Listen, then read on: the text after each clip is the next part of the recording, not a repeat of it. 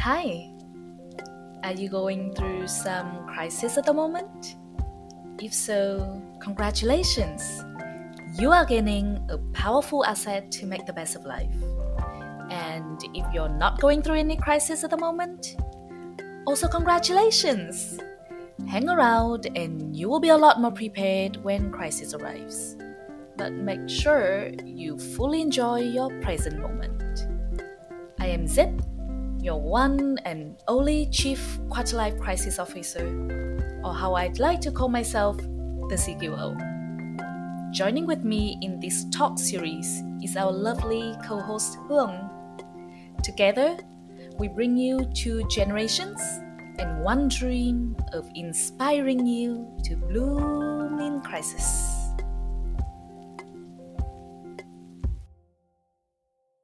Hi everyone, my name is Hoon, the other co-host of Blooming Crisis. Today, Zip and I are going to talk about the topic that we believe people of our age are very interested in learning more about, self-love and self-care. Through the sharing of our understanding of self-love, self-care, and our unique experience with the self-love journey, we want to help you and inspire you on your own journey to finding, understanding, and loving yourself. Before coming right to the topic, since this is the very first episode, I would like to tell you the story about how Zip and I got to know each other and how we came up with the idea of this project. I first knew about Zip through a friend of mine who introduced me to her personal blog. Impressed by Zip's way of thinking and her writings, I reached out to her to let her know about my interest and asked them for some personal advice, which led to an unexpected 2-hour conversation. And to my surprise, Zip asked me, "Do you want to work with me?" On the very first time we talked, and she barely even knew me. "Yeah, why not? I would love to." And that was how we started our idea to make a podcast. Throughout the process, although we have encountered some challenges, we have found ways to embrace the hardness and continue to embark on this beautiful journey. When looking at our crisis moments, we don't see them as something bad, but rather opportunities in life to help us grow. That is why we chose to name our podcast as Blooming Crisis, as it is a way to say that from our hard times, we can learn, improve, and become a better version of ourselves. But how can we turn our crisis into blessings? Let's join us to find out.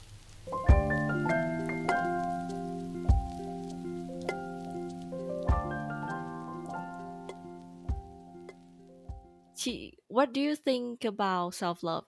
Like, what is your own definition of self-love? I think that everyone has different ways of defining it. Actually, I wrote a blog post about self-love about a year ago. If you're interested, you can go to my blog at thecql.com and you can read it. But I see that self-love is a journey and not a destination. Oftentimes, we think that self-love is a checkbox, especially on social media when we see posts that show us how to do self-care and self-love. But my way of looking at it is that there's just no 10 steps to self-love. There are many times that we feel like we have arrived at it, and then something happened in our life, and then we need to pick up ourselves again. And that's why it's a journey. It's always about learning how to love ourselves more, how to love ourselves again. How about you? I'm curious about how you define self-love for yourself. Mm-hmm. I think my definition of self-love is kind of different from yours.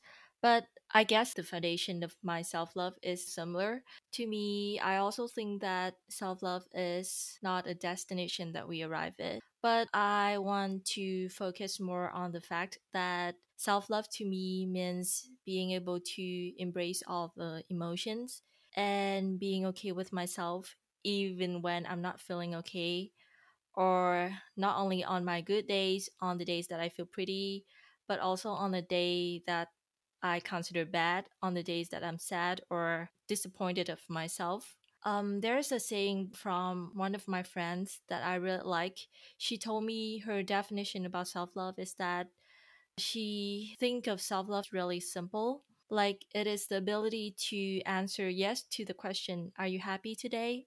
And if the answer is no, then it's okay. It doesn't mean that you hate yourself or you are not on the right track for self-love.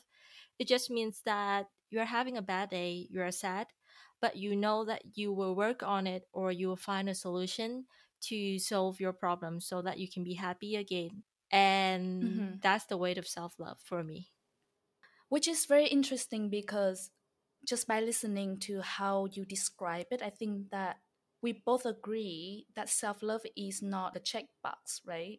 I think it requires practice. It requires our mindset to really frame it in the right way, because to your point, even if you don't feel happy in that day, it's okay because you understand that emotions are only natural. And to me, I actually bucket self-love in a few main areas. So I think that self-love has to start from self-awareness. You cannot understand yourself to love yourself until you start paying attention to how you're feeling, to what's going on in your mind, in your heart. And I think that's why self-awareness is just so important, and it should be the fundamental of self-love. And then you need to have self-respect, because unless you respect your feeling, your emotions, your ability, your personality, you will not be able to think about yourself seriously. And I think that's why self-respect is also very important for self-love. And then from self-respect, you need to gain self-trust. And what it means is that you need to trust yourself. You cannot love yourself if you don't trust yourself. You need to trust that this is the path for you. It can be very different from everyone else, but this is where you're heading and you're on the right track. And you have the ability to change the situation that you are in, even if you're having a bad day. So that's self-trust. And then self-forgiveness, because oftentimes we tend to be so critical of ourselves, and I'm also guilty of that. We forget to forgive ourselves. We find it hard to forgive ourselves when we fail, or when the society makes us feel like we fail. Not necessarily that we failed at it. So I think that we need to let go of the past, to move on, to embrace the present. So self-forgiveness is also very important as part of self-love. So those are the four main buckets that I think they have to be there for self-love. And when you think of it that way, maybe it helps make self-love more specific, so you are more aware. If I kind of go off track of self-love, how can I pick me up again? And by reminding yourself of these four buckets, at least it gives you a sense of direction and guidance to get back to the right track of self-love. And that's why it's a journey, right? That's a really interesting mindset of self-love. So I've heard you talked about the four main buckets of self-love, right? Which is self-respect, self-awareness, self-forgiveness, and remind me of the last thing. Self-trust. Yeah, self-trust. Very important. Trust yourself. So I wonder, how about self-hatred? Because I know that even though it's the opposite thing of self-love, but a lot of people I've known told me that in order for them to get to the stage of self-love, they have gone through times when they hated themselves. And therefore, I wonder what you think about this. Like, there is the relationship or connection between self-love and self-hatred. Mm-hmm. That's actually a very interesting point, because I do see that people can be better at loving themselves after going through a dark time in their life, and maybe to your point, even like hating themselves. But I don't think that it is the requirement to love yourself. You don't have to hate yourself to love yourself. And I actually don't encourage romanticizing hatred. I do embrace the struggles. I do embrace my dark times throughout my journey, but I don't think that you have to hate yourself in order to love yourself. Now, when you go through such period of time when you hate yourself, maybe it teaches you a lot of good lessons to help you realize more about your self-worth, the ability to fight back and get back on track. I personally have gone through a very low period in my life, but I never hated myself. I did doubt myself. That's the thing. There's a difference between hating yourself and doubting yourself. Doubting yourself is the feeling that you felt maybe you're just not enough. Maybe something's wrong with you, because that's how sometimes the society makes you feel that way. And it created a lot of self-doubt for me personally. But I never hated myself. And now I am falling in love with myself, but I didn't have to go through a phase when I have to hate myself to love myself. Does that make sense? Yeah. And again, I don't encourage anyone to think that they have to hate themselves first before they can love themselves. No, it's not like that. It can make you have a more powerful realization of yourself if you've gone through a very dark period of time. Because hate is a very extreme word, but it's not a requirement of self-love. I understand. So I think from your point, you mean that like it's okay to have bad times or dark times in which you will be able to get your courage and then rise again.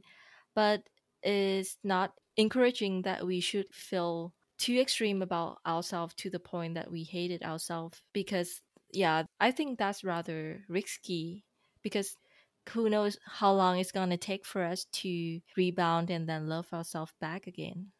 Yeah, it's actually very dangerous if you think that you have to hate yourself to love yourself, because that's toxic.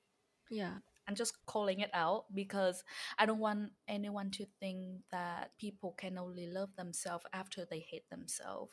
When I went through a very low period of my life, I think that what I experienced, it happened naturally, it happened organically, and life happens. Everyone goes through different phases in their life. When you think that you have to go through a dark time to arrive at self-love, it will attract that negative experience in your life, you know, because you're seeking it. That's true. If you're trying to fight that in your life, you're going to have it. I think we believe that there's an easier road to self-love, although it depends on each person's mindset and definition of self-love, right? I wouldn't frame it as easier, but I would frame it as healthier. Yeah, I agree. A healthier road to self-love. I don't think that everyone is the same. Some people do have a harder time to love themselves. And speaking of my own experience, I know that it was hard because it depends on the circumstance that you're in. It depends on who you surround yourself with. It depends on what you're exposed to, you know, the information, especially on social media nowadays. Who you're following matters. That's true. I think that it'll be healthier to embrace on a journey of self-love in which we don't have to go through that self-hatred stage. Yeah, it's all about cultivating a healthy mindset, right? Because as I said previously, there will be times that we feel challenged to love ourselves again. And to some people, maybe it's very natural for them to not have to go through that struggle, getting back on track. But for many other people, it can be challenging. Yeah. The journey of self-love is not smooth all the time. So it's all about cultivating a healthy mindset. So whenever we feel like we fall off the track, we know how to go back to the four buckets that I talked about at the beginning to get us back on the right track. It's about teaching ourselves to recognize what's good and what's bad. Because as soon as we realize something is bad, we know, okay, let me take a step back. Let me understand how I'm feeling and process that. So it's about allowing ourselves to be honest with ourselves and know what's good and what's bad so that we stay away from what's bad to us. We let go of that and we do more of the thing that's good for us, that makes us better, that bring out the best in us. And that goes in who we are hanging out with, what we expose ourselves to, what we digest, information, food, anything. It's in every aspect of life. So speaking of the thing that you just mentioned about bringing themselves closer to the things that are good for us and trying to prevent ourselves from falling into the bad things, I wonder if you think there's a big difference between self-love and self-indulgence. Because self-indulgence, to my understanding, is that we also indulge ourselves in things that we think are good for us.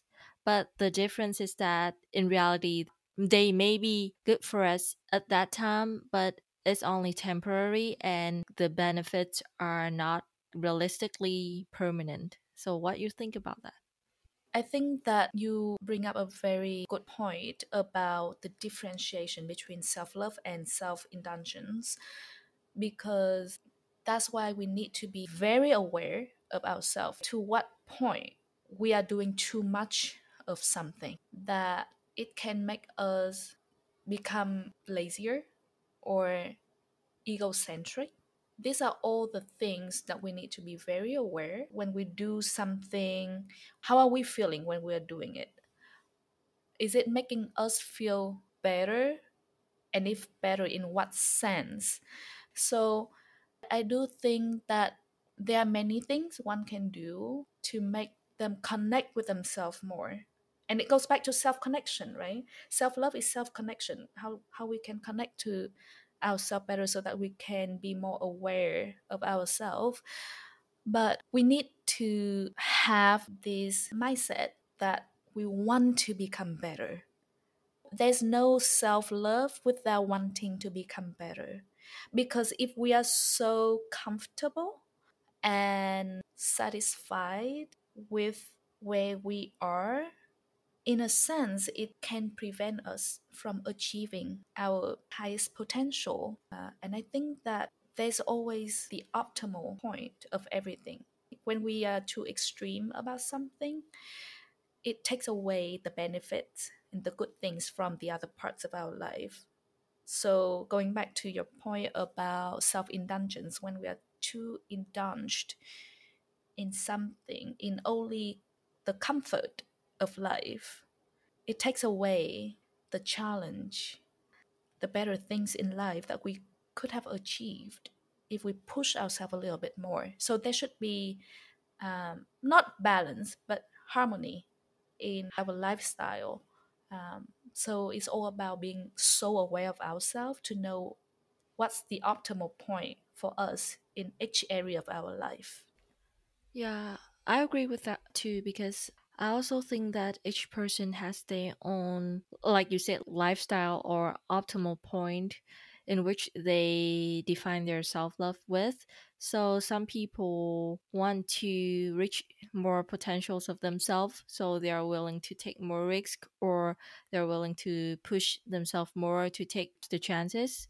But some other people are willing to just be satisfied with their own achievements that they have for now, and they are okay with the slow but rather steady improvement and growth. And I think that's also okay. It just depends on your preference and how you associate your self-growth with the self-love journey. Yeah. Even what we are doing now with this podcast, the way that I'm looking at this is that we are providing our listener with more information and good food for thought, so that hopefully our listeners can reflect on themselves, on their life, their experience, to pick and choose what's best for them. Because again, there's no 10 steps to self-love and everyone is different. So yeah, I think that it goes back to self-awareness. We need to know our optimal points in different areas of our life.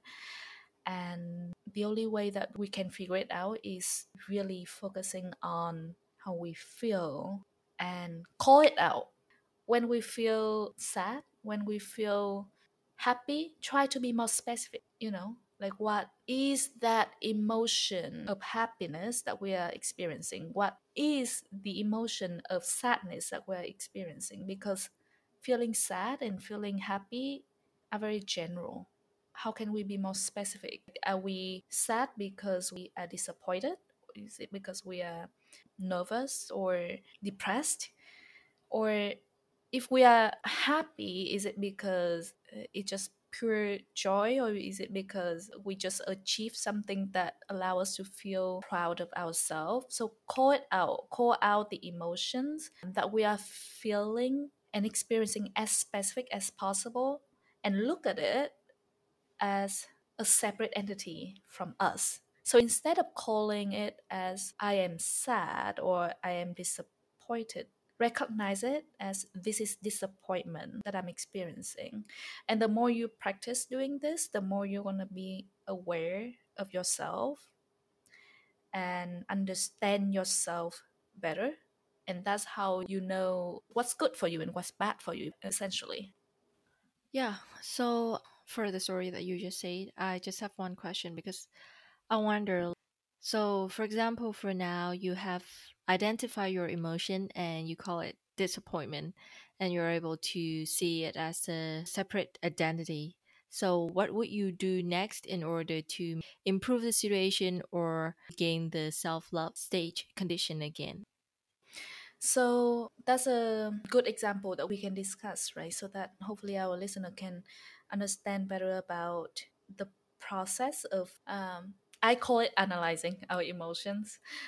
And I think that the more that you objectify our emotions, the better we are at handling it, because we don't feel like we are our emotion.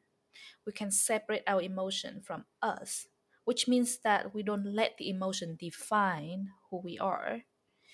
So instead of saying that I'm disappointed and change it to this is disappointment, it allows us to investigate in a sense or examine what it looks like, why we experience this, why we have these emotions. And it allows us to chase back to, okay, what did I experience that bring this emotion to me? And the more that you chase back and analyze emotion, you will be able to recognize toxic pattern that leads you to that emotional stage. And when you recognize it, you are more sharp in recognizing the red flags in different situations. And when you associate the patterns with the emotion that you're feeling, it allows you to know when you see something like that happen again, this is not good for you. And this is why you need to let go of the situation or somehow protect yourself from not engaging with it. So always calling out your emotion is the first step, observing it and analyzing it. When you analyze it, remember what brings you back to that and apply it in future situation, because we learn from our experience, right? And in life, we test out many things, many events to help us recognize what's good and what's bad for us. So don't be afraid of that. And even though I do encourage everyone to analyze their emotion to help them recognize the patterns that lead them to that emotional stage, but at the same time, I do also encourage people to still keep an open mind so that you are still open to a new experience. Sometimes you just need to test the water a little bit, right? And when the water feels a little too hot, or when you start getting that sensation that is not safe, you get out before you hurt yourself. But do keep an open mind though, because otherwise, if we are too analytical of everything, it can be another extreme. So going back to what we were talking about, finding the optimal point in every area of life, this is also one of them. So what if there is a situation that we cannot avoid?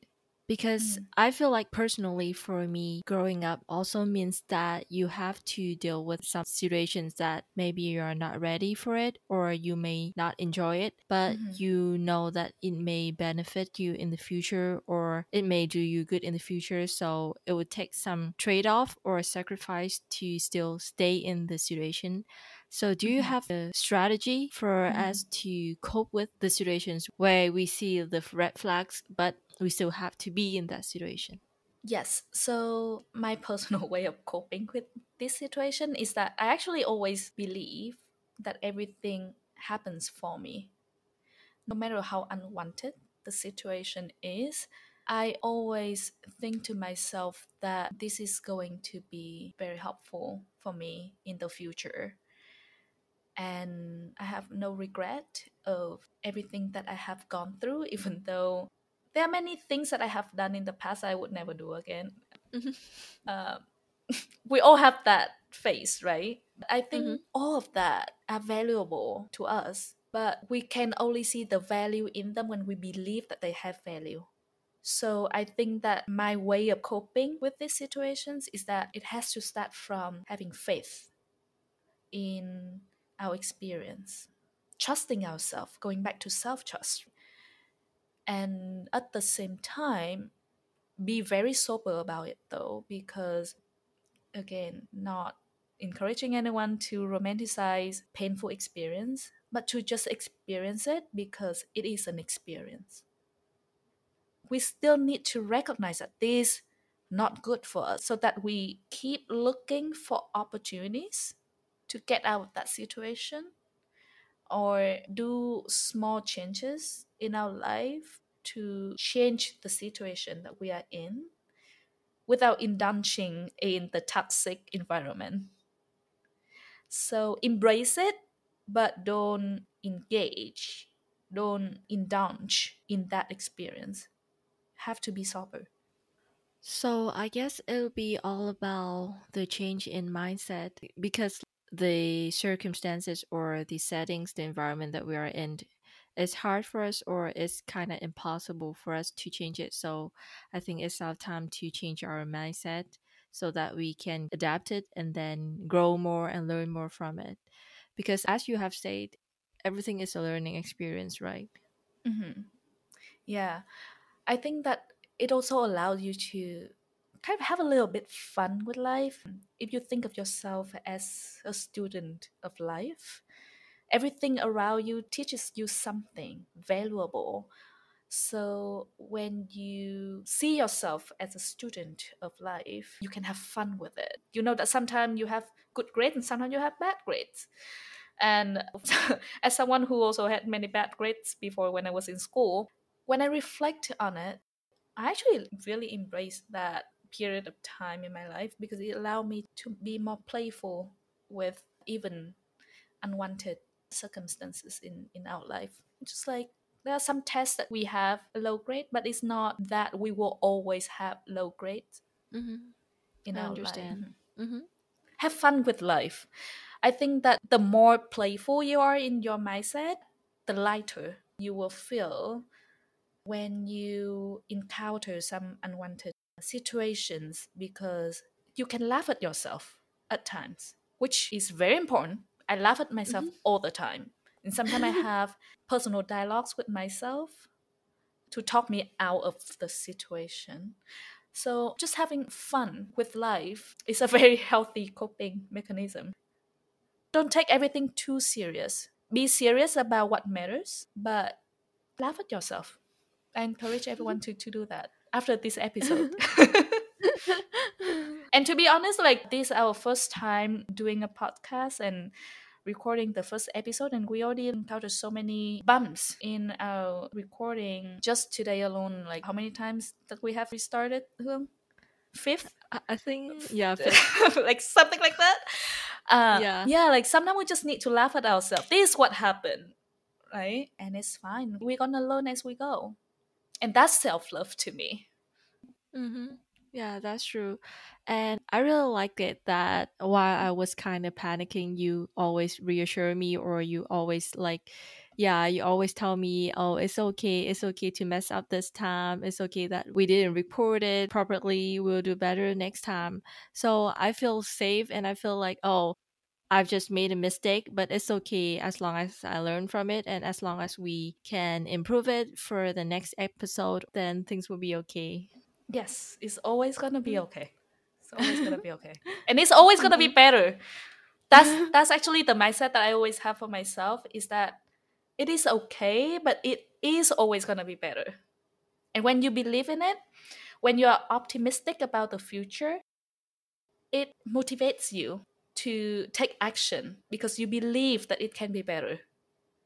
So when you think that, oh, it's always going to be bad, no matter what I try, no matter what I do, when you think like that, you tend to stop trying harder because you don't believe that you have the ability to change your future. But when you are optimistic about the future, you know that you can be better. It allows you to feel more motivated, to seek opportunities to improve yourself. So actually, it reminds me of self-manifestation that a lot of social media posts show. I don't know if you've come across them, but yeah, I think that it is too simplified to think of it that way. I think that there's no such thing that if we only think positive about something, we will have a positive outcome. It's always about having faith in a better future, but at the same time, we need to take action towards it. And to me, that's self-love. Otherwise, it's going to be self-blindness. So you mean that like recently, most of the social media posts which talk about self-love or self-development, they only focus on the part of showing people, oh, this is gonna be how self-love looks like, or this is how it's gonna be for you to motivate yourself or to help you to develop yourself. But they actually didn't show the process of taking actions to do it or how we can work hard to get the results that we want, if that's what you mean. Yeah, I wouldn't say that like all social media posts are like that, but I look at it as two sides. On the one hand, it's very good to have these small bites of information to help you understand what self-love is like. But on the other hand, it is very limited. It doesn't really capture the full picture, the whole process of self-love. It's not customized to anyone. Understanding that is very important because I think that it requires a lot of practice. It requires patience with ourselves, and it requires testing. We need to test out like what works and what doesn't work for us. And we need to be very aware of how we are feeling when we test them out to understand what works for us. Because one thing that works for others doesn't necessarily mean that it also works for you. So I do see both sides of digesting information on social media. I do see the good sides, but also the limited side of it. And hopefully this podcast will help our listeners understand that self-love is a journey that is customized to each one of us. Yeah. So you just talked about how we make this podcast with the purpose to help the listener to learn more about the journey or how it takes to get to self-love, right? So I wonder if each of us can share a piece of the story or a lesson that we think is special during our journey towards self-love. There are so many stories. There are always so many stories. But I think that to start with one, and I think that this is actually a very important one to me, is what my dad has taught me about self-love. And this is something that's going to stay with me for the rest of my life because I love serving people. It brings me joy. I love doing things for other people. I love giving and caring for other people. And when I was younger, I could be very disappointed in the outcome of the situation, or I could feel hurt, or I could feel exhausted throughout that process, even though that's still my passion. That's what I love doing. And that's essentially what brings me joy in a day. So on the one hand, I don't want to stop doing it because that's who I am. But on the other hand, what my dad has taught me and reminded me about the oxygen mask rule when we are on the plane is that just remember that when the pressure dropped in the cabin and the oxygen mask fall down, you need to use it for yourself first before you assist others. Because if you are not safe, if you are not healthy, if you are not alive, how can you help others, right? Mm-hmm. So to me, that's a very important lesson that I carry with me for the rest of my life. And the more I grow up, the more I have learned to find that optimal point to understand, okay, this is what I need to do for myself so that I can feel energized, I can feel full. Or if I'm not full, then I need to like water myself, right? There's no half full or half empty. You can always refill your water. What do I need to do for myself so that I can help other people more? So that to me is a very important lesson about self-love, that you need to love yourself first in order to serve other people, to love other people. How about you? I think for me, a very big lesson that I've learned about my self-love journey that I just learned through this COVID time is that I learned more about embracing and loving my weakness. Because previously, before that, for me, I used to think that being vulnerable in front of other people or crying in front of other people is a sign of weakness. So when I was in my bad time, when I was being vulnerable in front of other people, even the ones that I feel so close with or the ones that I can confide in, I was having doubts with myself because I wonder why I couldn't handle my work or my stress or handle my situation on my own. Why do I need to be emotionally dependent on other people to deal with my stress? Or why am I being so weak in front of other people, a thing that I don't usually do?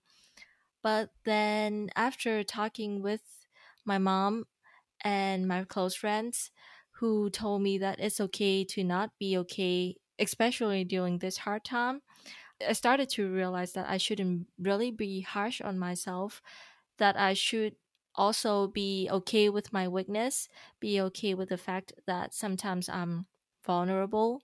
Sometimes I'm dependent on other people for help, and that it's okay to ask for help to do my work. I think that's the big lesson for me, because at that time that I learned to fully love myself, even my insecurities or even the sides that I don't actually like before. Yeah, so that's my story. So it's funny because you call it as your weakness. I actually see that it's your strength. And I think that it takes so much courage for someone to be vulnerable.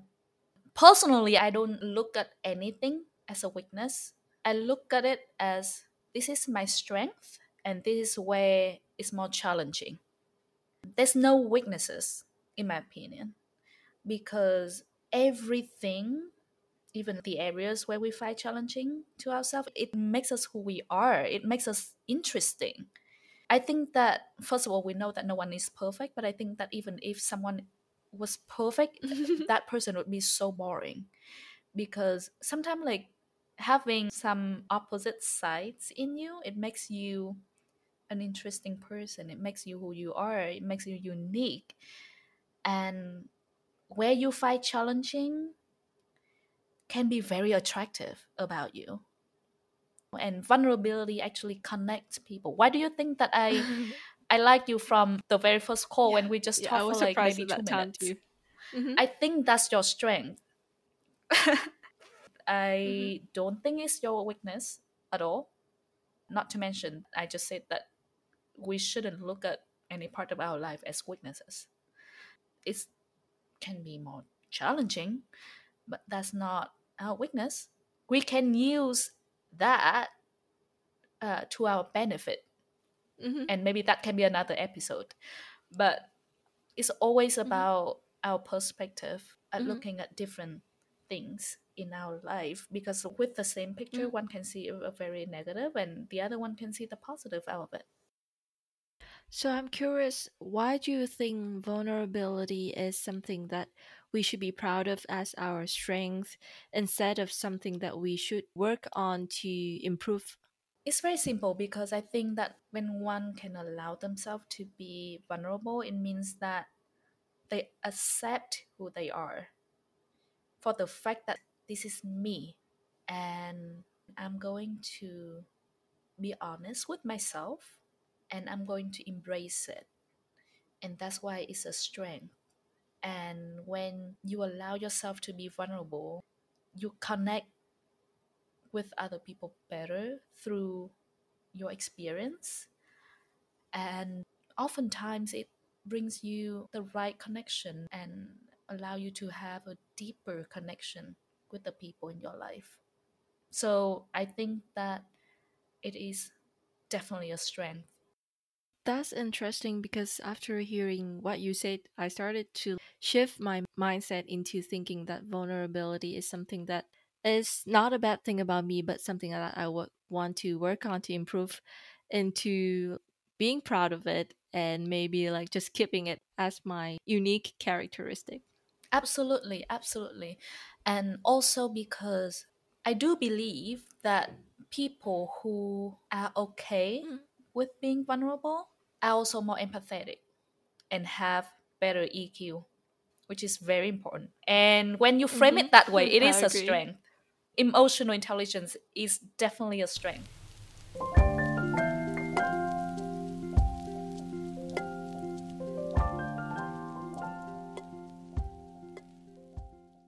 So today we share our perspectives and experience with self-love. Although this is the very first episode and we encounter a few difficulties with recording, I truly think that we had a lot of fun. We would love to also read your self-love stories and welcome all your feedback, questions, and ideas that you want us to talk about in our next episodes. So email us at bloomingcrisis@gmail.com or send us direct messages on Instagram or Facebook. Don't forget to follow us at Blooming Crisis on all social media platforms and subscribe to our podcast to get notified on our upcoming episodes. Thank you for listening, and if you find it helpful, feel free to also share it with your friends and family. As we are all in this journey together, we don't want to say goodbye. We'll see you later.